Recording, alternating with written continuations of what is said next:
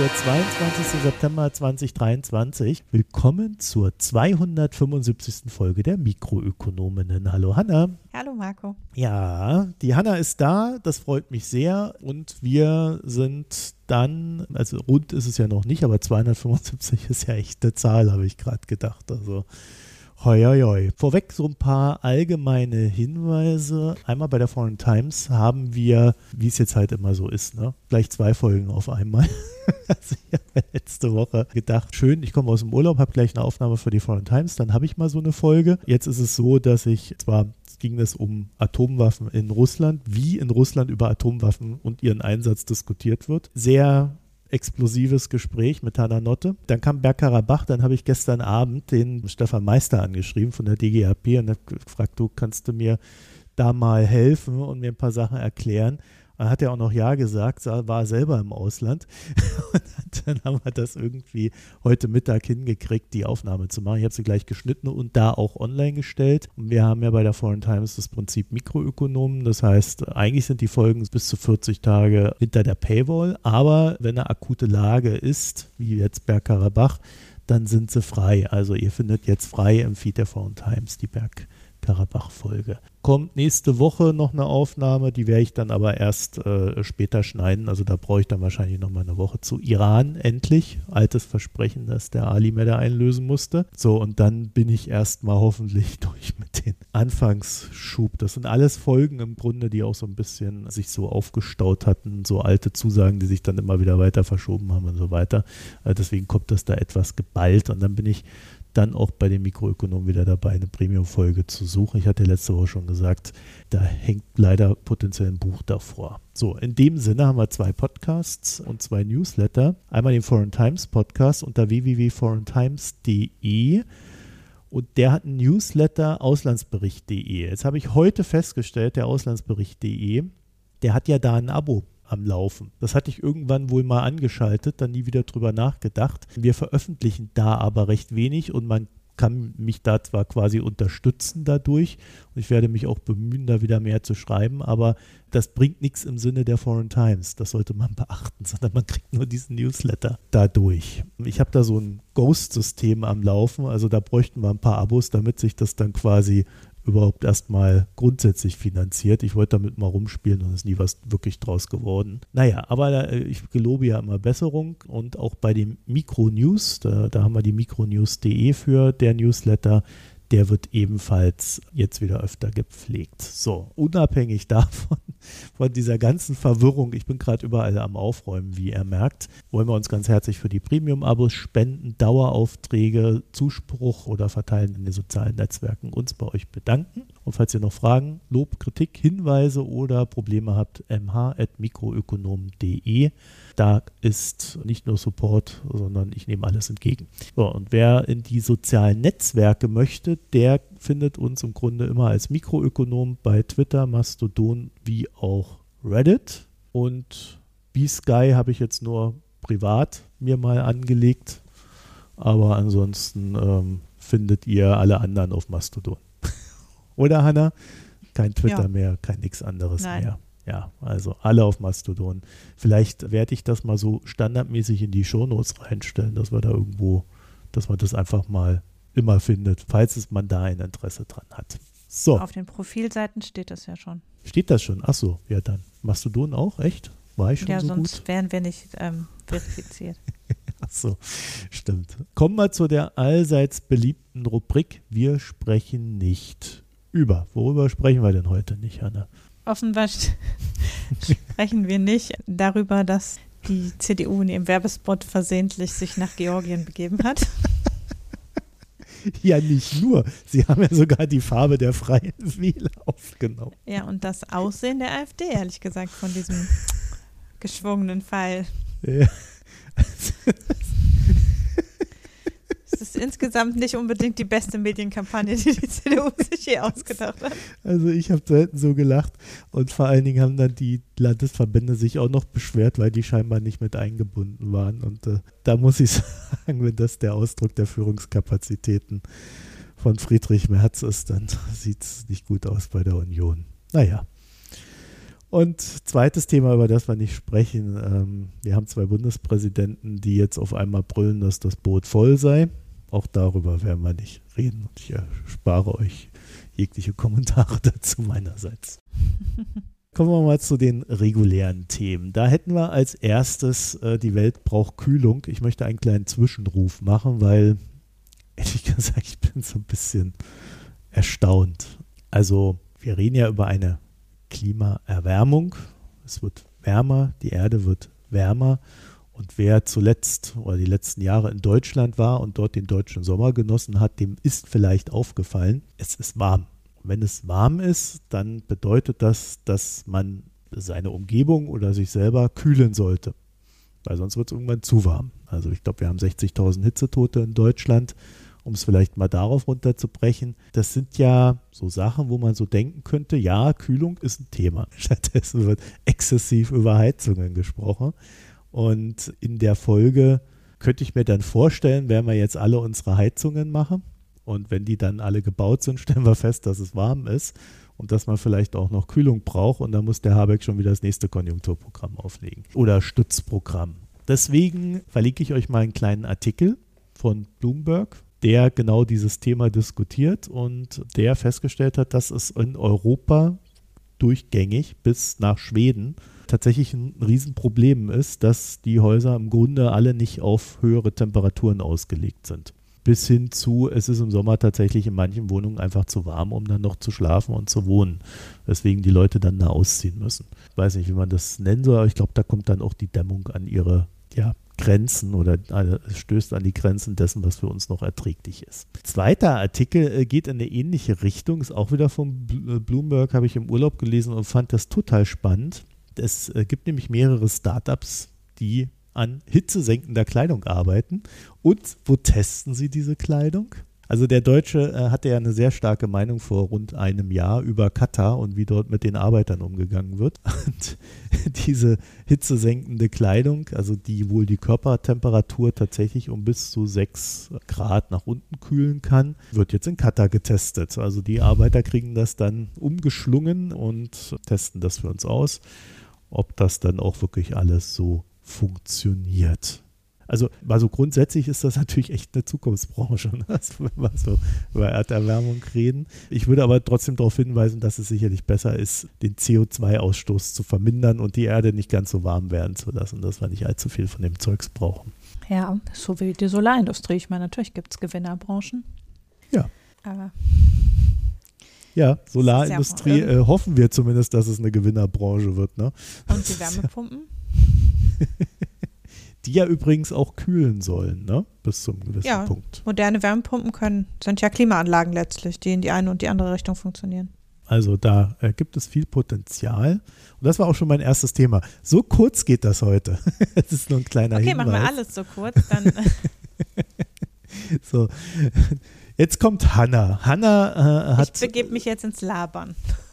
Hanna hat den Sozialetat sich vorgenommen.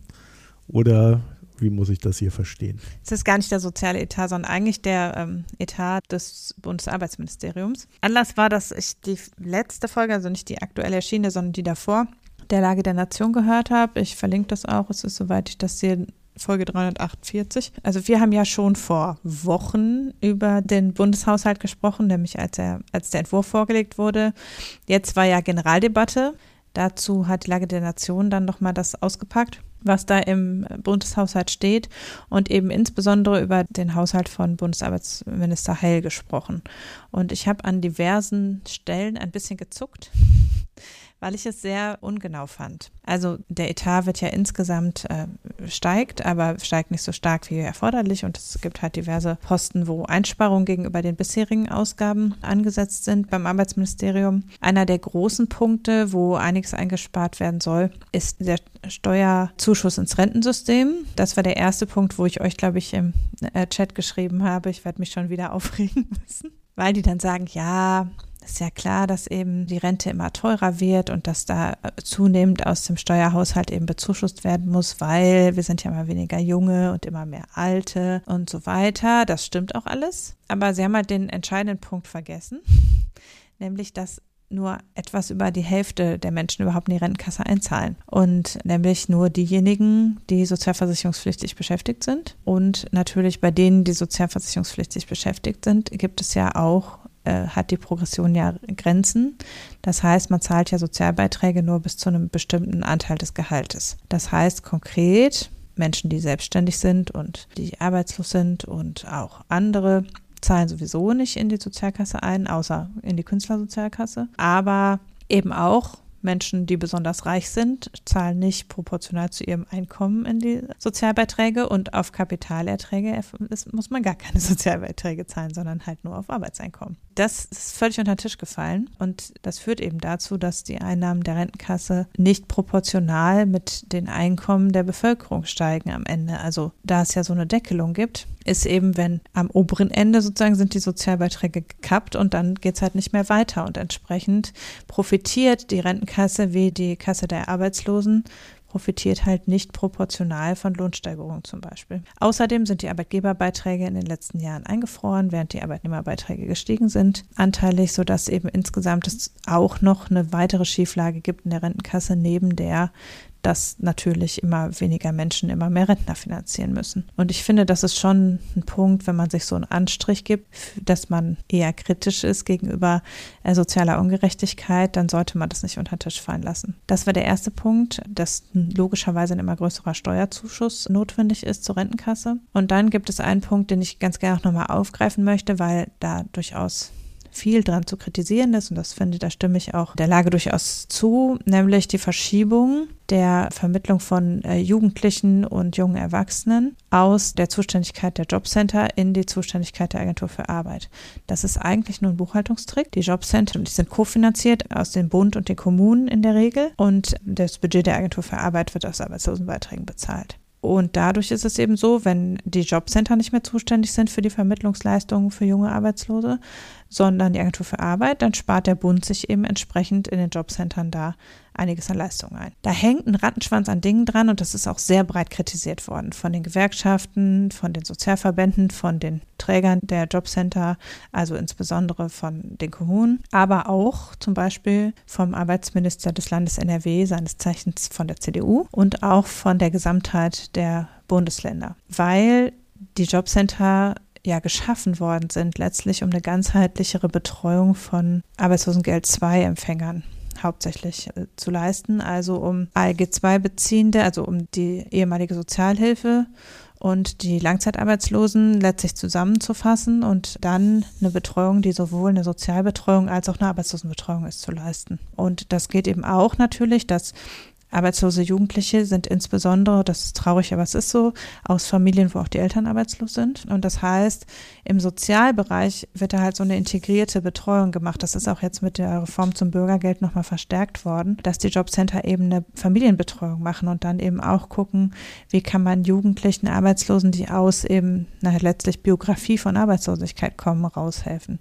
Und da ist ganz viel aufsuchende Sozialarbeit dabei und solche Sachen. Das heißt, und wenn das nicht mehr aus den aus dem Bundeshaushalt getragen wird, sondern bei den Arbeitsagenturen liegt, dann fällt dieser ganze Sozialaspekt weg. Also der Aspekt, der eher sozial, aufsuchende Sozialarbeit ist, der wird natürlich von der Bundesagentur für Arbeit nicht geleistet, sondern da wird Arbeitsvermittlung geleistet, aber eben nicht die Sozialarbeit, die damit dranhängt bei jungen Erwachsenen. Und das ist eigentlich, also in der Lage haben die halt gesagt, ja, das ist ein Trick im Haushalt, aber ist es denn wirklich die Aufgabe nur der abhängig Beschäftigten für die Vermittlung von jungen Erwachsenen zu sorgen, ist das nicht eine gesellschaftliche Aufgabe. Und so kann man es sehen, dass es eben eine steuerliche Aufgabe ist, deshalb, weil wir für die Vermittlung von jungen Erwachsenen besonders Sorge tragen sollten als solidarische Gesellschaft und eben nicht das als eine Aufgabe der Arbeitslosenkasse betrachten sollten, aber das ist halt überhaupt nicht die ganze Geschichte, sondern es ist halt, oder das, was viel kritisiert wird, ist eben, was auch die Bundesländer kritisieren, dass diese Grauzone zwischen ja, Biografie von Erwerbslosigkeit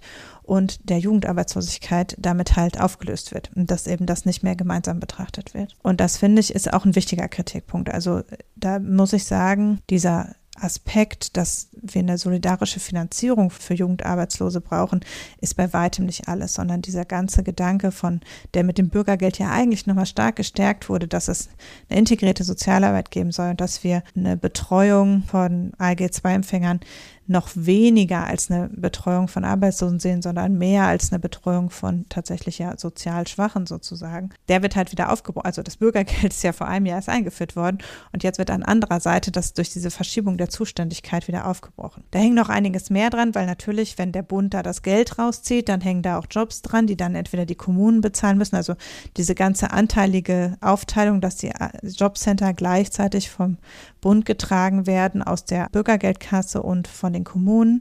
Die steht natürlich auch im Wanken, wenn dann insgesamt 900 Millionen rausgezogen werden aus diesem ganzen System. Das heißt, nicht nur fällt eine Aufgabe weg, sondern damit auch ein Teil der Finanzierung. Also das zieht durchaus für einige Jobcenter auch nennenswert Geld und damit auch Stellen ab. Und da ist also sehr viel mehr drin, und zwar so viel, dass der Bundesrechnungshof das auch kritisiert hat. Von der finanzpolitischen Seite und Heil hat das übrigens selber aufgebracht. Also es ist nicht, was, was Christian Lindner gesagt hat, mach das mal, sondern als gesagt wurde, in der Etatplanung ist so und so viel einzusparen, war das offenbar ein Vorschlag von Heil, diese Verschiebung vorzunehmen. Und es ist ja auch eine Milchmädchenrechnung, weil letztens werden dann die wird die Arbeitslosenkasse damit mehr belastet und am Ende wird es also zu Beitragserhöhungen führen müssen. Also das ist so der eine Punkt, wo man sagen muss, ähm, naja, dann wird der Bundeshaushalt entlastet und es müssen an der Stelle keine Steuern erhöht werden, aber gleichzeitig müssen dann die Sozialabgaben erhöht werden. Ist das nicht ne, am Ende belastet es den Bürger an der einen oder anderen Stelle. Aber darüber hinaus ist eben, hat es auch eine sozialpolitische Komponente, die ich gerade eben in einem SPD-Ministerium so nochmal weniger erwartet hätte. Es gibt jetzt einen offenen Brief der Bundesländer an das Sozialministerium, es gibt einen offenen Brief der Gewerkschaften. Wie gesagt, der Bundesrechnungshof sagt eben, dass damit Heil nicht die finanziellen, fachlichen, organisatorischen Auswirkungen durchdenkt, also dass letztlich diese Verschiebung auch dazu führt, dass es zu einer finanziellen Schieflage bei der Arbeitsagentur führen kann dadurch eben, dass auch von Rechnungshofseite kritisch betrachtet wird. Und das ist auch schwierig im Zusammenhang mit der äh, Kindergrundsicherung, die ja auch diskutiert wird, weil die wiederum über das Bürgergeld mit ausgezahlt werden soll. Das heißt, die Jugendlichen würden dann die Kindergrundsicherung, hätten sie bisher halt über das äh, Bürgergeld mit ausgezahlt bekommen über das Jobcenter. Wenn aber die Jugendlichen jetzt nicht mehr über das Jobcenter unterstützt werden, müssen die aus dem Haushalt des Familienministeriums ihr Bürgergeld bekommen und die Erwachsenen kriegen ihr Bürgergeld über das Jobcenter. Also da kommt es eben dann auch zu äh, so einer Schieflage, die mehr administrativen Aufwand beinhalten wird. Und auch das moniert der Rechnungshof korrekterweise. Und entsprechend ist das insgesamt so ein Schnellschuss, um Geld einzusparen, der nach hinten erhebliche Konsequenzen haben wird und wo man jetzt überlegen muss, ob vielleicht der Bundesrechnungshof dem einfachen Riegel vorschiebt oder ob der Bundesrat, also weil, weil jetzt schon von den Bundesländern Kritik kommt, kann natürlich sein, dass der Bundesrat da nochmal gegen vorgehen wird und entsprechend ist da, glaube ich, das letzte Wort noch nicht gesprochen, aber es ist eben schon, um die Schuldenbremse einzuhalten, wird auch da an der Stelle wieder ein großes, kurzfristiger Schuss gemacht. Weißt du, das ist der Satz, den werden wir die nächsten, sagen wir, sechs Jahre mindestens, mindestens noch hören. Ja, wegen der Schuldenbremse müssen wir jetzt. Meinst du die nächsten sechs Jahre? Ja. Vielleicht könnte man in zwei Jahren damit fertig werden. Nee, das wird nie passieren. nee, nee, so schnell geht das nicht. Also wenn die CDU mit der AfD reagiert, da wird die Schuldenbremse bestimmt nicht abgeschafft. Ja, nee, dann natürlich nicht. ähm, dann ist auch der Sozialetat egal. Ja, da wird dann gespart. Aber äh, Scherz beiseite, also das ist ja tatsächlich äh, etwas, was wir jetzt schon ständig hören und ich glaube, kann mir nicht vorstellen, dass in den nächsten Jahren besser wird. Ich könnte mir dann auch vorstellen, um den Bogen zu schlagen, äh, dass dann halt auch weiter solche Rumschiebereien versucht werden und stattfinden und man da auch am gewissen Punkt auch gar nicht mehr verstehen wird, was dann so in der Folge alles äh, für Trade-offs passieren. Ich glaube, Philippa Siegel-Glöckner hatte das ja mal gesagt, dass der Haushalt quasi immer komplizierter und undurchschaubarer und vor allen Dingen schwerer mhm. kontrollierbar wird für die Öffentlichkeit durch diese ganzen ja, Maßnahmen, die getroffen werden müssen, um trotz Schuldenbremse weiter regieren zu können. Also der Bundesrechnungshof hat ausgerechnet, dass die Arbeitslosenkasse mehr, also die Beitragskasse, um mehr belastet wird als das, was das Arbeitsministerium einspart. Also das Arbeitsministerium spart 900 Millionen ein und die Beitragskasse würde aber mit 1,1 Milliarden belastet. Also durch diese Umstrukturierung und daran hängenden Jobverschiebungen und so weiter, wäre die Belastung in der Beitragskasse höher als das, was eingespart wird. Und das heißt, am Ende müssen noch mehr die Beiträge erhöht werden, als es wäre, wenn wir quasi aus der Steuer umfinanzieren. Es gibt da noch natürlich eine andere Notion, weil auch da kann man sagen, das haben die auch in der Lage gesagt, damit tragen ja wieder nur die sozialversicherungspflichtigen Beschäftigten die Last und nicht die Gesamtheit der Steuerzahlenden. Und auch da ist es natürlich so, wer zahlt nicht in die Arbeitslosenversicherung ein? Neben Selbstständigen, die, wo man sagen kann, ja gut, die müssen sich anders absichern und sparen auf eine andere Art und Weise. Aber auch da ist es natürlich so, die Sozialbeiträge sind gedeckelt. Gutverdiener zahlen unterproportional viel im Verhältnis zu Mittel- und Schlechtverdienern in die Arbeitslosenkasse ein. Und auf manche Einkommen entfällt eben gar kein Arbeitslosenbeitrag. Das heißt, es ist auch eine Verschiebung des Problems der Arbeitslosigkeit auf eine Teilgruppe der Bevölkerung und eben letztlich eine Entsolidarisierung, finde ich, eines gesellschaftlichen Problems wie eben von Jugendarbeitslosigkeit. In Ländern, wo sowieso der Sozialetat im Gänze steuerfinanziert ist, also eben das Gesundheitswesen, die Pflegekasse, die Rente und die Arbeitslosenversicherung eben aus dem Steuerhaushalt finanziert sind, da ist das natürlich nicht so. Letztlich werden die Kosten von Sozialpolitik auf alle umgelegt. Und bei uns werden eben die Kosten von Sozialpolitik im Wesentlichen auf sozialversicherungspflichtig Beschäftigte umgelegt. Und das trägt schon auch nochmal dazu bei, dass man es besonders kritisch sehen muss, finde ich. Und ja, also das ist noch so neben so eine Nebenfrage. Die Union geht davon aus, dass das Gesetz, weil es diese Länderfinanzierung der Jobcenter und die Kommunalfinanzierung gibt, also weil es so eine Mischfinanzierung ist, im Bundesrat zustimmungspflichtig ist. Das wird am Ende vermutlich der Bundesrechnungshof entscheiden müssen, ob es da eine Zustimmungsbedürftigkeit gibt oder nicht. Das Arbeitsministerium findet nein. Und entsprechend äh, wird es da auch, also ich denke, die Union wird dagegen klagen dann. Das heißt, es gibt noch keine Einsichtigkeit trotz der. Nee, Kritik. überhaupt nicht. Also das eher, die haben eher gesagt, nee, sie finden, das ist alles besser, sozusagen. Also der Rechnungshof kann sich auch selbstständig dagegen vorgehen. Ja, ist interessant, weil der Hubertus Heil hat ja eigentlich bisher immer so einen ganz guten Eindruck hinterlassen. Ja, äh, finde ich so auch. in der Öffentlichkeit und das ist aber so ein richtiges Ding. Aber dass jetzt eben die Unionsminister sich für Sozialpolitik einsetzen gegen einen SPD-Arbeitsminister, ist schon auch ein bisschen weird. Ja gut, äh, was will man sich da Ja klar, so sind halt ne? die Fronten. Ja. Aber ähm, ja.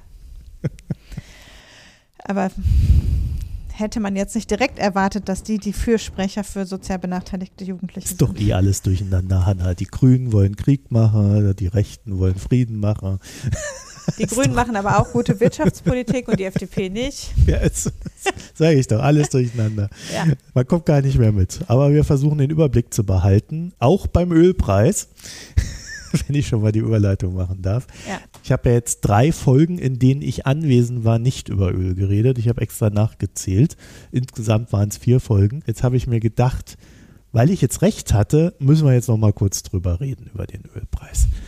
Nicht nur, um darauf hinzuweisen, dass ich recht hatte, sondern es ist jetzt tatsächlich interessant. Also als wir das letzte Mal darüber gesprochen haben, lag der Ölpreis so bei 72 bis 75 Dollar. Und jetzt lag er im Hoch vor kurzem bei 96 Dollar. Sofort gibt es dann natürlich das nächste Kursziel von 100 Dollar. Also da geht das schön nach oben. Ich glaube, äh, warum ist recht einleuchtend, äh, gerade wenn ihr auch die betreffenden Folgen gehört habt. Äh, Saudi-Arabien und Russland haben sich durchgesetzt.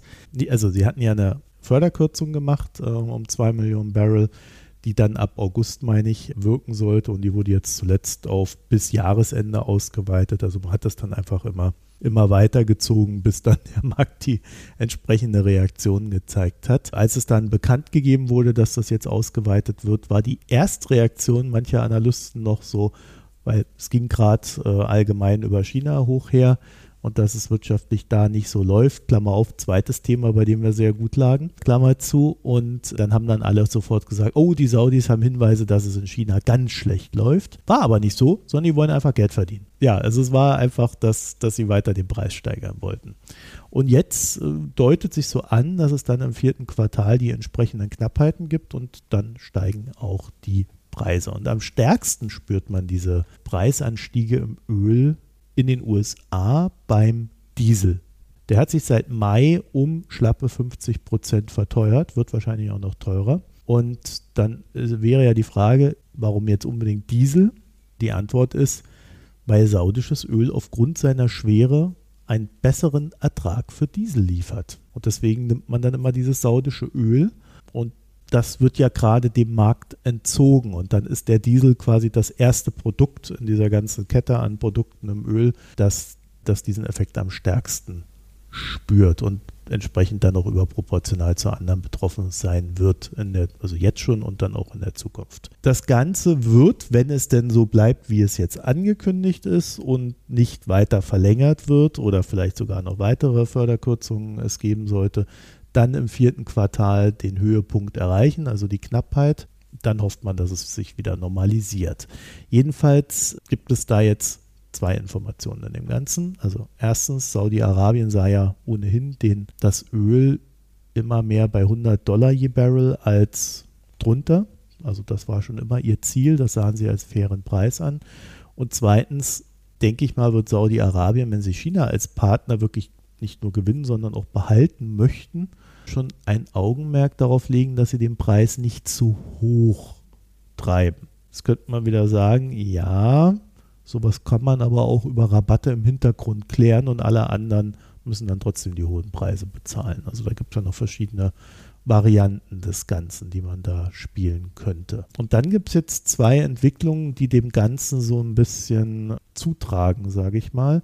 Das eine ist, dass es Ängste gibt, dass China wie im letzten Jahr Exportausfuhrverbote für Ölprodukte rausgeben könnte sodass dann das wenige, was man dann im Winter noch exportiert, auch nicht mehr rausfließt, was dann weiter zur Marktverknappung führen könnte und dann würden, wenn nicht die Ölpreise explodieren, dann vielleicht nur die Dieselpreise explodieren oder ein paar andere Spezialprodukte.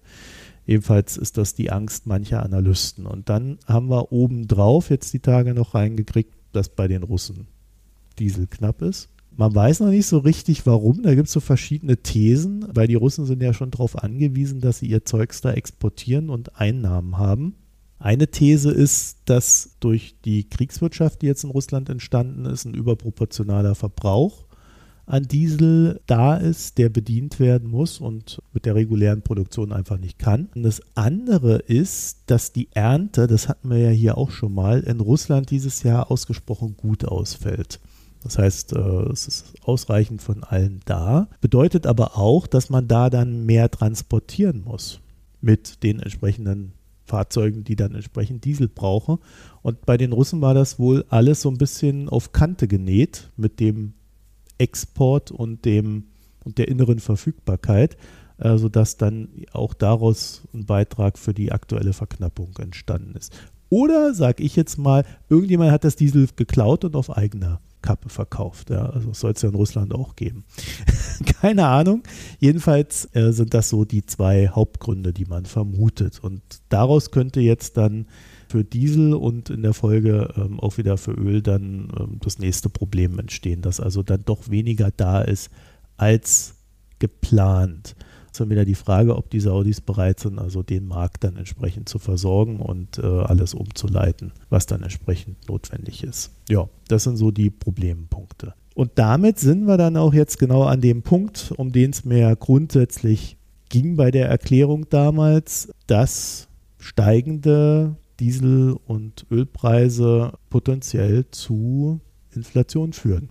Und die FED hat in ihrer letzten Zinsentscheidung, sie haben ja die Zinsen ähm, stabil gehalten, also keine Erhöhung gemacht, haben sie dann auch gleich gesagt, ja, also potenziell werden wir die Zinsen länger hochhalten, also länger stabil halten als mhm. bisher gedacht. Und es könnte auch noch sein, dass man bis Ende des Jahres dann nochmal eine weitere Zinserhöhung vornimmt. EZB hat in der letzten Woche so ein bisschen in eine ähnliche Richtung geschlagen. Also es ist noch nicht gesetzt, dass es keine weiteren Zinserhöhungen gibt und man wird die Zinsen auch so lange oben halten wie notwendig. Da sieht man schon, da wirkt was und dann ist immer die Frage, was wirkt da? Und da gibt es so schöne Thesen. Also würde im vierten Quartal der Ölpreis bei 100 Dollar je Barrel im Durchschnitt liegen, dann würde man sagen, trägt das in den USA 0,9 Prozentpunkte zur Inflation bei. Wäre jetzt nicht ganz so wenig. In Europa 0,4 Prozent da sieht man, das ist jetzt nicht so ganz irrelevant und die Frage ist dann immer, wie sich es dann auch durchsetzt. Äh, erst auf die weiteren Preise von Lebensmitteln und ähnlichem, dann in der Folge auch wieder auf die Löhne. Ne? Das, äh, das ist ja immer das, das Hauptthema dann. Das heißt, unsere, unsere Ängste, die wir da geäußert haben, die sind jetzt akut und ähm, man verhandelt das neu. Sie hatten aber auf alle Fälle den ersten Effekt, dass die Zinsen doch nicht so schnell gesenkt werden, wie ursprünglich angenommen. Wer jetzt glaubt, ich habe ja schon gesagt, die Zahl 0,4 Prozent für Europa. Tja, in Europa fahren 42 Prozent der Autos in der EU auf Diesel. Da gibt es dann auch entsprechende Auswirkungen. Und dazu kommt, wir haben ja früher immer russisches Öl gekauft, das machen wir jetzt nicht mehr. Jetzt kaufen wir auf den Weltmärkten und der einzige, der eigentlich dieses Dieselöl wirklich so verfügbar anbietet, sind halt, wie gesagt, die Saudis. Das heißt, wir kaufen saudisches Öl. Es ist aber auch so, und das will ich noch dazu sagen, Russland verkauft auch Öl an Saudi-Arabien und Saudi-Arabien verkauft uns Öl. Also äh, im Grunde werden wir schon das ein oder andere Barrel russisches Öl da kaufen. Die Kalkulation ist ja genau, dass die Russen mit dem Öl weniger verdienen können. Also das klappt schon. Nur kann man, muss man halt, das ist so, wie man Atomstrom nicht abscheiden kann, da kann man auch nicht davon ausgehen, dass das russische Öl einfach irgendwo versickert und nicht irgendwer es doch am Ende verbraucht. Ja, natürlich. Ähm, es ist halt, weil ja immer das immer so noch so vor sich hergetragen wird in der EU, erwähne ich das nur ganz gerne mal oder als kleinen Realitätscheck. Also da gibt es noch mehr zu sagen zu den Sanktionen, aber das lassen wir jetzt an der Stelle, sondern kommen von Putin zu Veronika Grimm. Das passt hervorragend, weil die auch was über Energiepreise gesagt hat. Es ist quasi nahtlos anschließend. Nee, wirklich. Also ähm, die, Nachricht ist auch nicht das, was sie gesagt hat. Sie hat gesagt, wir können keiner, keinesfalls davon ausgehen, dass es diesen Winter nicht wieder steigende Energiepreise gibt und das ist auch keine Neuigkeit. Also natürlich, es, es kommt darauf an, wie kalt der Winter ist. Wir sind letztes Jahr ganz gut weggekommen, weil der Winter nicht so besonders kalt war. Das heißt, die Gasspeicherfüllstände und auch die Höhe des Ölpreises können auch dieses Jahr natürlich wieder dazu führen, dass wir in einem besonders kalten Winter steigende Energiepreise haben, keine Frage. Wir haben auch jetzt nicht so viel Kapazitäten an anderen Energien schon dieses Jahr zugebaut, dass wir jetzt unabhängig wären von Energie, die teurer geworden ist. Das ist also insgesamt keine Neuigkeit. Es ist so wenig eine Neuigkeit, dass Robert Habeck schon vor zwei Monaten gesagt hat, wir gehen davon aus, die Energiepreisbremse bis Ostern 2024 durchziehen zu müssen, also das Gesetz verlängern zu müssen. Veronika Grimm hat sich jetzt hingestellt und gesagt, ich fordere, dass die Energiepreisbremse auf jeden Fall verlängert wird. Warum, fragt man sich. Ja, und das ist halt, also wie gesagt, es ist null Neuigkeit, dass das eintreten kann. Es ist schon quasi, also Habeck hat das schon angedeutet, dass das geplant ist. Niemand wird sich dem widersetzen. Sie diskutieren ja gerade noch über einen Industriestrompreis, also dass an den Energiepreisen auch längerfristig was subventioniert werden muss, ist allen klar. Und Veronika Grimm hat es aber jetzt nochmal betont. Und das Schöne ist ja, die Strompreisbremse geht ja über den Schattenhaushalt. Ne? Also die äh, wird ja äh, über den Transformations- und Klimafonds gezahlt, wenn ich es richtig sehe. Ja, ja, aber da streitet man sich ja auch noch drüber, ob der überhaupt dann genug Geld hat oder wann er genug Geld hat und, und so weiter und so fort. Und dann äh, ja. Äh, ist ja noch dieses schöne Thema, wir lieben es alle. Äh, eigentlich sollte das ja mal ursprünglich an die Bürgerinnen und Bürger ausgeschüttet werden, die damit ihre Bürden, die sie über die äh, sonstigen äh, mhm. Belastungen haben, äh, damit ausgleichen. Aber davon redet ja auch keiner mehr wirklich. Ich vermute, es ist so, solange die Strompreisbremse bezahlt werden muss, äh, wird man nicht ein Energiegeld einführen. Das Energiegeld müsste ja auch über das Finanzministerium ausgeschüttet werden. Es gibt noch keinen Ausschüttungsmechanismus und so weiter. Das ist natürlich auch der Hebel, an dem die FDP sitzt. Sie können halt das Energiegeld maßlos in die Länge zögern, indem das Finanzministerium leider nicht weiß, wie man den Bürgern Geld schickt. Und das wird interagieren. Ne? Also die Strompreisbremse ist eine Entlastungspolitik, das Energiegeld wäre eine Entlastungspolitik. Natürlich kann man das ein Stück weit gegeneinander wiegen. Ne? Im Moment sind die Strompreise nicht hoch wegen Erneuerbaren, sondern wegen fossiler Energie. Aber es ist ja im Endeffekt eine Soße sozusagen. Ne? Und da denke ich schon, dass, das, dass man nicht jetzt gleichzeitig die Energiepreisbremse fortsetzt und das Energiegeld einführt. Das glaube ich nicht. Das würde in gewisser Weise auch keinen Sinn machen. Erinnerst du dich noch, dass wir, als wir so vor zwölf Monaten mal über so Gaspreisbremse und ähnliches diskutiert haben, dass der Lindner dann da gesagt hat, ja, also wir brauchen irgendwie acht, neun Monate, ehe wir in der Lage sind, den Bürgerinnen und Bürgern direkt Geld zu senden. Mhm. Also da sind ja jetzt zwölf Monate um. Ja, und immer noch hat das Finanzministerium keinen Weg gefunden. Ja, was macht der eigentlich den ganzen Tag, der Lindner?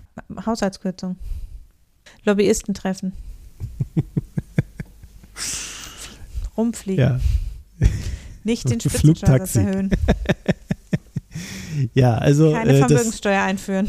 Das hätte man ja da dann schon mal lösen äh, können in der Zeit, wenn man selber schon mal so eine Zeitschiene gibt. Nicht, dass der jetzt demnächst wieder aus der Ecke kommt und sagt, ja, also da brauche ich auch mindestens neun Monate für. Das würde dann ja tatsächlich bedeuten, er hat gar nicht gearbeitet. Gucken wir mal. Was noch, Zurück zu ähm, Veronika Kripp.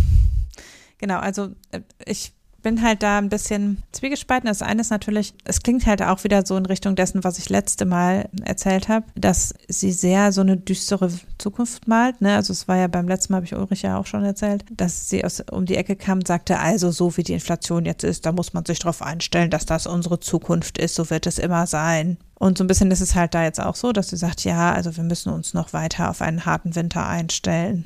Ne? Das geht schon die gleiche Schiene wie das, was sie vor vier Wochen gesagt hat. Deshalb ist es auch ein bisschen, also ne, es ist komplett überflüssig, aber natürlich greift es diesen gleichen Erzählstrang auf. Ansonsten kann ich mir nicht erklären, warum sie damit jetzt nochmal um die Ecke gekommen ist, ehrlich gesagt. Bald darf sie ja nicht mehr reden, vier Wochen lang. Ja, die vier Wochen. Nochmal schnell einen raushauen hier. Ja, ja immer wenn, bevor das Gutachten erscheint, vier ja, Wochen ja. vorher haben die ja Pressesperre. Naja, ähm, was halt da natürlich mit reinspielt, deshalb schließt es sich so gut an die Sache mit dem Ölpreis an. Du hast ja schon gesagt, da steht, entsteht halt Inflation aus den Energiepreisen. Und wir sind ja jetzt gerade, also wir hatten ja eine Energiepreisinflation letztes Jahr im Winter. Dann daraus folgend eine vor allem Nahrungsmittelpreisinflation, die letztlich viel länger gedauert hat, als sie hätte müssen, weil ja die Energiepreissteigerung lange nicht so schlimm war. Die Energiepreisbremse hat ja an vielen Stellen gar nicht gegriffen, weil die Preise von alleine so niedrig geblieben sind. Hat aber trotzdem, gab es halt verdoppelte Milchpreise und ziemlich andere Nahrungsmittelpreise auch sehr hoch, die, wo man ja inzwischen weiß, dass das ein Abgreifen war von ähm, Aufschlägen. Jetzt sind wir aber in der Lohnschleife tatsächlich drin. Also es war die ganze Zeit nicht so, dass es eine lohngetriebene Inflation war. Jetzt sind Lohnverhandlungen. Im öffentlichen Dienst werden zweistellige Beträge gefordert. Ähm, bei anderen sieht es anders, äh, also Prozenterhöhungen gefordert. Bei anderen sieht es ähnlich aus. Also jetzt sind wir in massiven Lohnsteigerung drin, weil klar, die Inflation halt jetzt dauerhaft sich etabliert, nicht nach dem Winter wieder gefallen ist, sondern dieses Jahr immer noch sich ziemlich hält.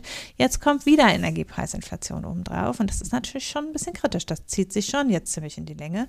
Ja, da hat die Veronika Grimm ja dann doch recht gehabt. Das wird jetzt für immer ja. so bleiben. Nein, nicht für immer, aber halt ein paar Jahre. Also das muss man auch sagen.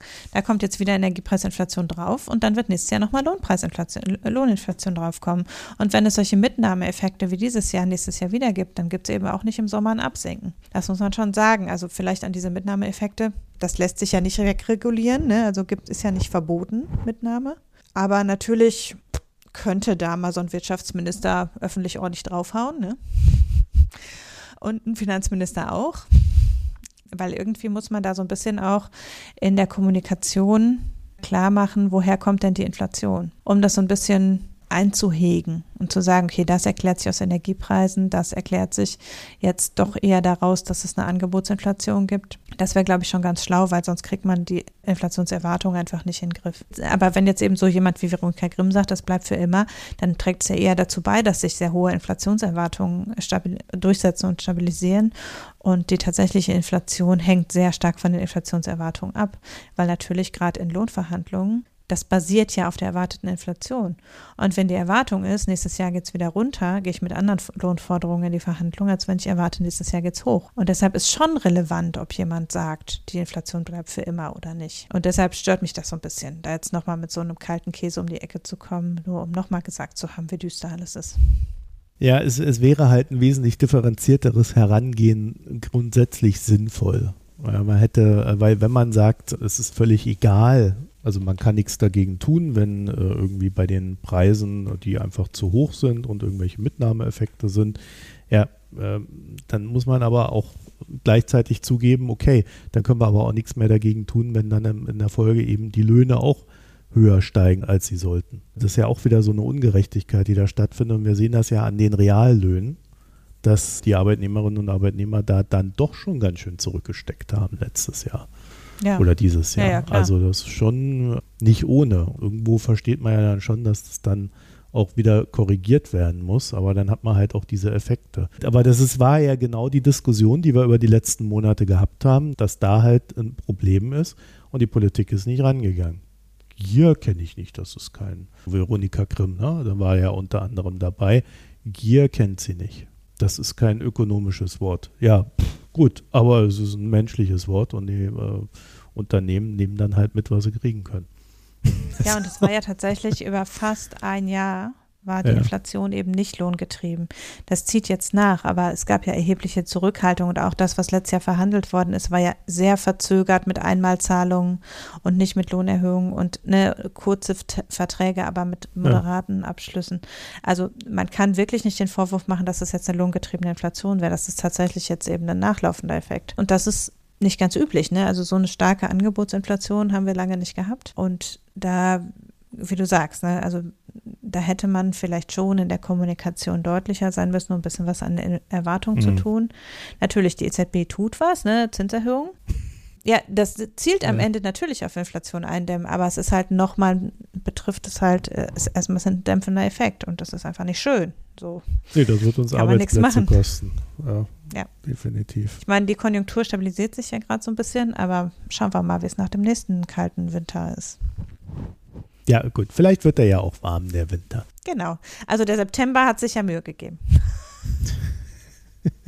so, dann kommen wir zu unserem letzten Thema. Sekt ohne Kappe steht Thema. da. Ich habe überhaupt keine Ahnung, was du mir damit sagen willst.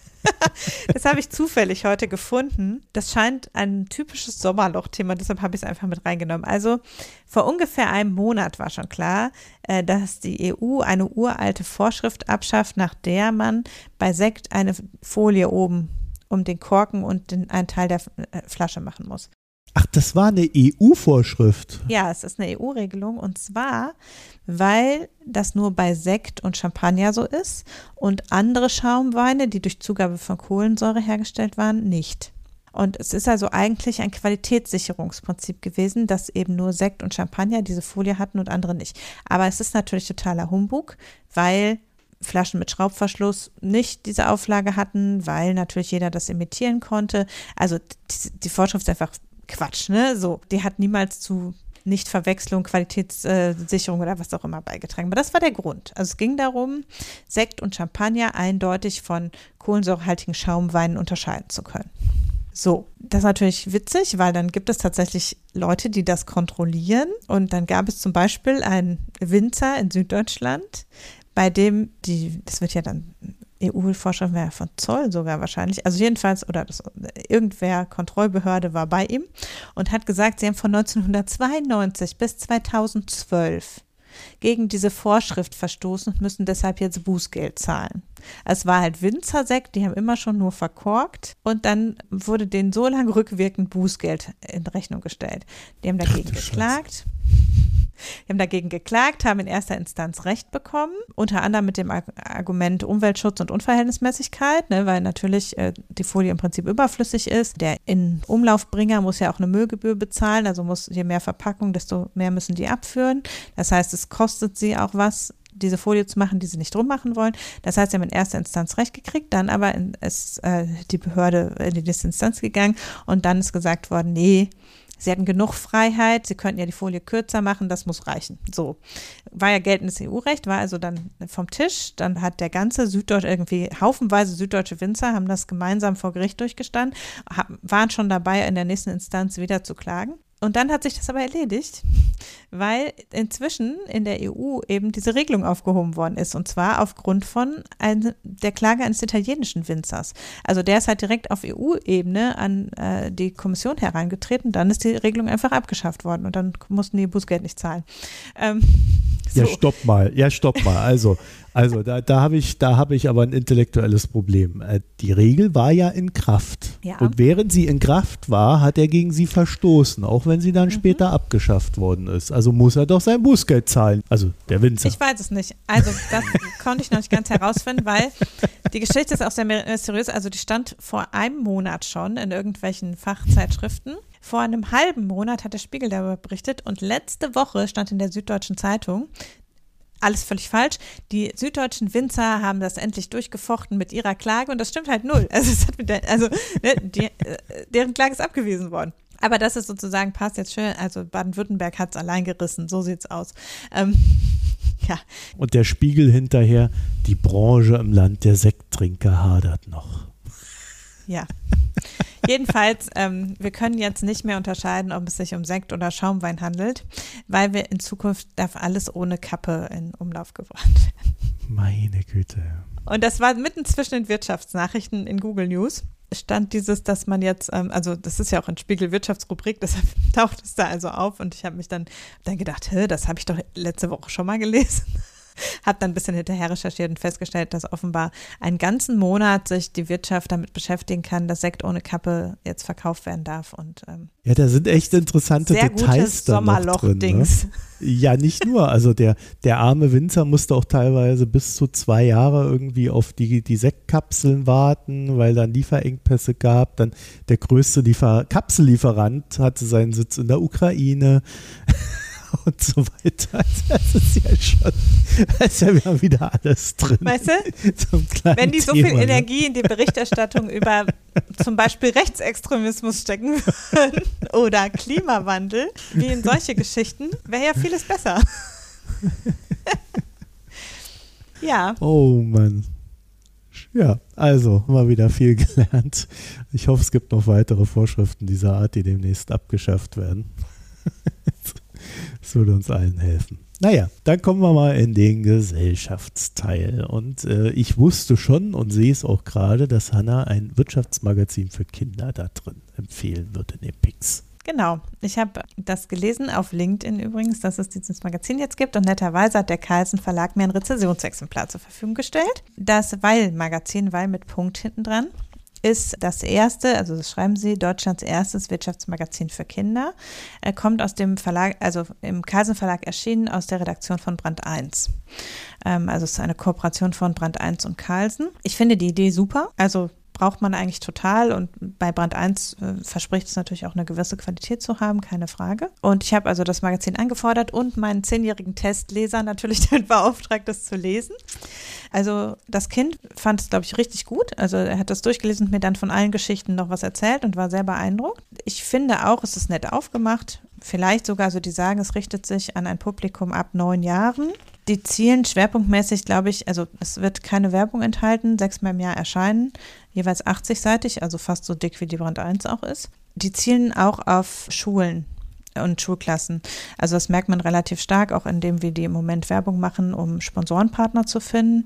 Die suchen also letztlich Sponsoren, die dann Klassensätze finanzieren und dann kann man die Klassen, Schulklassen zur Verfügung stellen. Und das ist, glaube ich, auch bei denen eine wichtige Säule in der Finanzierung und dadurch eben brauchen sie keine Werbung vielleicht. Die Zielgruppe ist sehr eng benannt, also Kinder zwischen neun und elf Jahren. Das finde ich eigentlich ein bisschen schade, also sowohl weil neun schon relativ alt ist, um was über Wirtschaft zu lernen. Ich denke, man könnte durchaus so im Taschengeldalter anfangen, so mit sieben. Also spätestens ab acht, aber eigentlich schon ab sieben können Kinder ja lesen. Und vielleicht ist es auch interessant bis zwölf. Also wenn man sich so andere, es gibt ja viele Kinderzeitschriften zum Beispiel über naturwissenschaftliche Themen oder über, also Zeit Leo zum Beispiel hat ja viel Naturthemen und in der Rubrik gibt es ja noch andere, diese Geolino auch.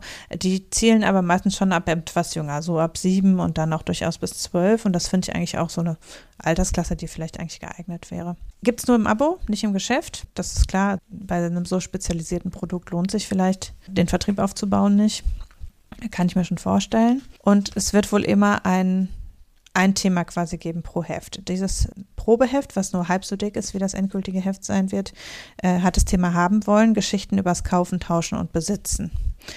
Und das ziehen die auch recht stringent durch, muss ich sagen. Also es gibt ganz verschiedene Sichtweisen darauf, wie ja am Ende was Dinge kosten, was man einem Besitz an Wert zumisst, wie man, also wie man letztlich Sachen oder Dienstleistungen in Geld verwandelt. Sowas alles. Also es passt schon, finde ich, an den meisten Stellen rein. Einige Sachen fallen so raus, weil es zum Beispiel eine Geschichte gibt, eine relativ lange, über Billy Farland. Ich weiß nicht, kennst du die Geschichte? Der hat so ein Festival organisiert und auf einer Insel, da gibt es auch eine Doku drüber. Der hat ein Festival auf einer Insel dokument, äh, organisiert, wo er auf Insta riesige Werbung für gemacht hat und dann gab es am Ende gar kein Festival. Also alle Leute sind auf diese Insel gereist, haben dafür vorher Karten gebucht und der hat ja dann, was war halt einfach Betrug. Ne? Also es gab dann da Zelte und Boxen mit Käsebroten. Ähm, Wie dieser Künstler da aus Dänemark, der das Bild gemacht ja. hat, Take the Money and Run. Also, ne, das ist schon, also es ist ja. eine geile Geschichte. Ne, da gibt es also eine Podcast-Doku, ist das, glaube ich, sogar drüber. Ah, nee, eine Netflix-Serie. The Greatest Party That Never Happened. Ja, aber da habe ich mich zum Beispiel gefragt, was daran für Kinder besonders interessant ist. Also, es hat weder was mit Besitzen, Tauschen so zu tun, wie eigentlich das Thema ist, noch ist es wirklich eine Art von Sachen, die Kinder sich vorstellen können. Also wissen Kinder, was ein Festival ist?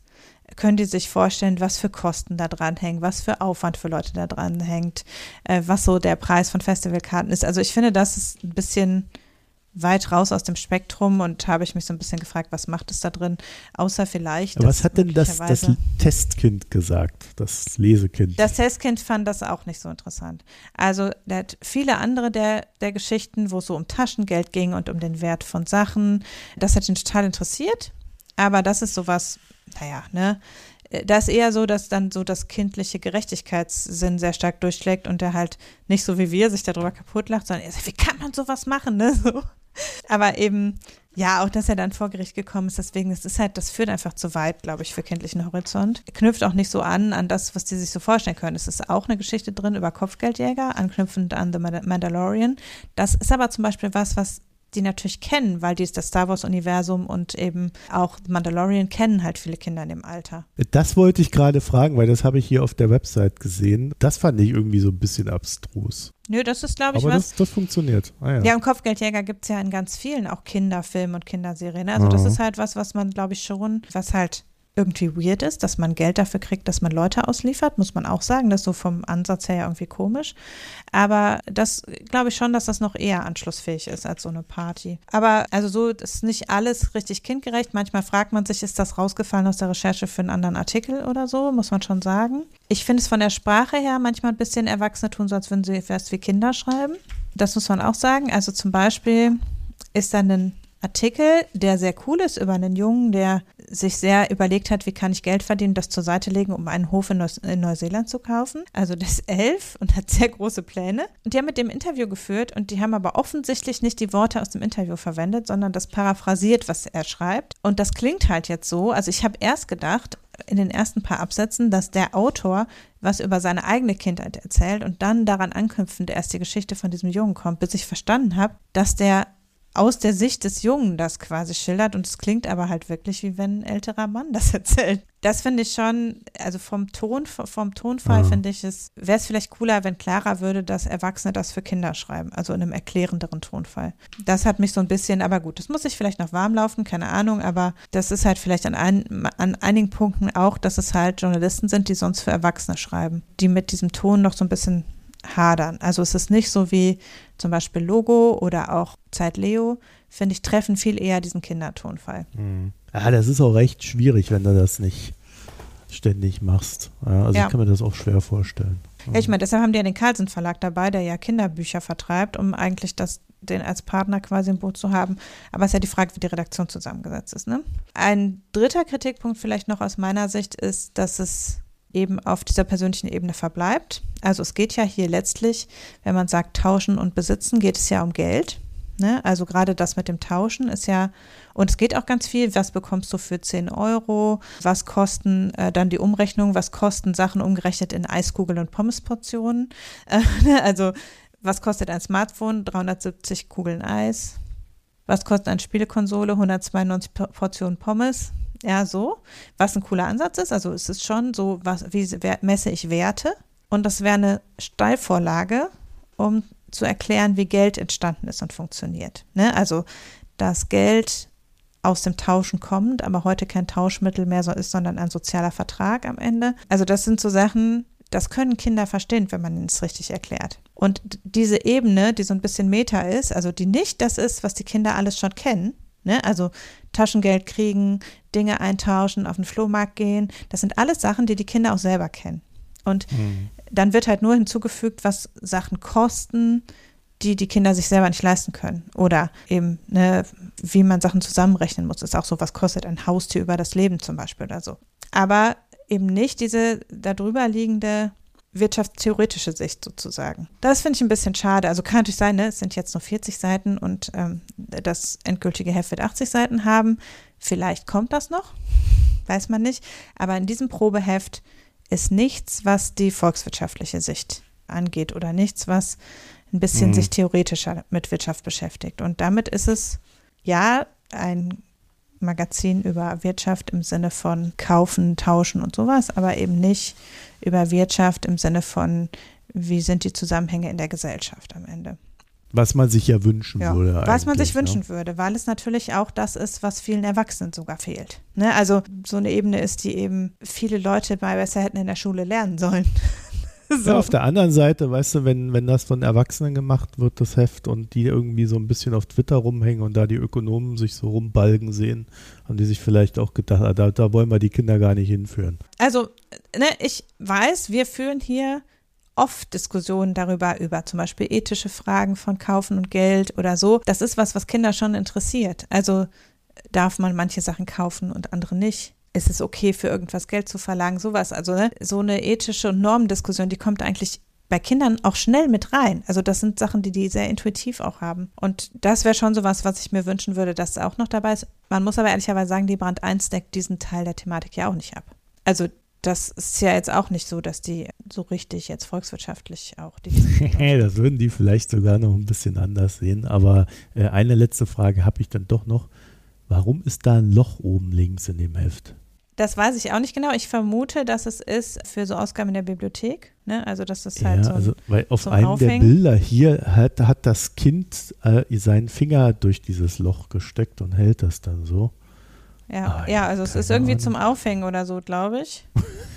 äh, okay. Wäre jetzt meine Vermutung, aber ich weiß auch nicht. Hm. Ich hab, also, der Fred hat es auch sofort gefragt, als er das Heft in der Hand hatte, wofür das Loch ist. Aber ja. Also ich, ich, ich kann mir es nur so erklären, dass es eben um diese ähm, Klassensätze und so geht, dass man das irgendwo fest aufhängen kann. Erwachsenenverwirrung. Ja, genau. Naja, okay. mein Finger passt da auch nicht durch durch das Loch. Ja, nur Weiß für nicht. Kinder. Ach ja, also ich habe kein Pick, dafür war Hannas jetzt lang genug. Mhm. ich habe ich es nicht geschafft, ich habe dafür aber Podcasts gemacht. So, und dann kommen wir zu Getränken. Da hast du jetzt nichts, oder? Nee, genau. Ich habe in meinem Urlaub möglichst viele Biere getrunken, damit ich so ein bisschen auf Vorrat habe. Und ich würde mal anfangen mit dem, was ich als erstes getrunken habe, in Deutschland noch.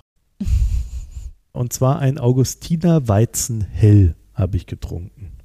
Ich weiß nicht, das war, glaube ich, eins der schwachbrüstigsten Weizen, das ich was ich je getrunken habe oder so. Also normalerweise ist ja für mich so ein Weizen so auch was Vollmundiges, ne? Wo man mhm. eher so das Gefühl hat, man isst ein Bier, als man trinkt ein Bier.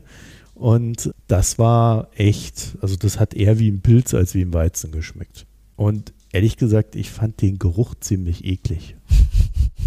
Also richtig, ich fand, also wie, wie abgestandenes Bier hat das gerochen. Es war nicht abgestanden, ich habe es ja äh, geschmeckt, aber so, so in die Richtung ging der Ruch und, äh, Geruch. Und ähm, ich habe das in Köln getrunken. Vielleicht haben die da irgendwie Kölsch reingemixt. Keine Ahnung. Ja, wir haben noch hier so ein Kölsch über. ist irgendwie sowas. Also, äh, vielleicht kennt einer dieses Augustiner Weizen hell und könnte mir bestätigen, dass das so ein ganz dünnes Weizen ist, ungewöhnlich dünn. Aber ich muss noch mal irgendwo ein weiteres trinken, weil der Geruch, der hat mich echt fertig gemacht. Ja, also wenn das wirklich das Bier ist, weil ich kenne Augustiner eigentlich schon in besser. Das hat mich wirklich ein bisschen irritiert, aber dem müsste ich dann nochmal eine zweite Chance geben. Wäre ich auch bereit. Also vielleicht kennt das jemand von euch und kann mir da so ein äh, Feedback geben, ob das jetzt typisch wäre. Ansonsten, ja. Beim nächsten Mal habe ich dann ein, ein chinesisches Bier. Okay. Ein Teelager. Aber du warst doch gar nicht in China. Du, ich, stimmt, ich, ich fliege ich flieg ja immer in die USA in Urlaub, aber ich habe mich in, ich war fünf Tage in San Francisco und habe mich da im, bei den Asiaten rumgetrieben. Und äh, da ist mir ein Teelager untergekommen. Mhm. Jasmin-Tee. um genau zu sein. aber dazu dann vielleicht in der nächsten Folge. Alles klar. Okay. Ich muss mir einfach nur irgendeinen Scheiß hinstellen. Ich probiere das alles. Völlig egal was. ich kann auch noch sagen, in der kleinen Bierexkur, die ich da gemacht habe, also sind ja wirklich ein paar, da war auch so die eine oder andere Überraschung Richtung Sekt dabei. Also Hä? da, äh, ja, genau. habe ich auch gestaunt. Das kommt aber ganz zum Schluss dann. Oder mit zum Schluss. Da sind wir am Ende, oder? Mhm, sind wir, glaube ich ja, wir sind am Ende und die Folge ist zu Ende. www.mikroökonom.de, da findet ihr alles weitere wie Premium-Abos, wie Kommentare, wie Einsendungen, wie alles, was ihr euch wünscht. Und auch eine kleine Datenbank, in der ihr dann die Folgen durchsuchen könnt. Übrigens auch unsere Picks, äh, die Drinks und die Picks kann man auch durchsuchen, falls man da noch was sucht, was wir da so in der Vergangenheit mal uns rausgesucht haben. Da weigt und wirkt die volle Transparenz. Ansonsten vielen Dank fürs Zuhören, euch eine schöne Zeit und bis bald. Tschüss.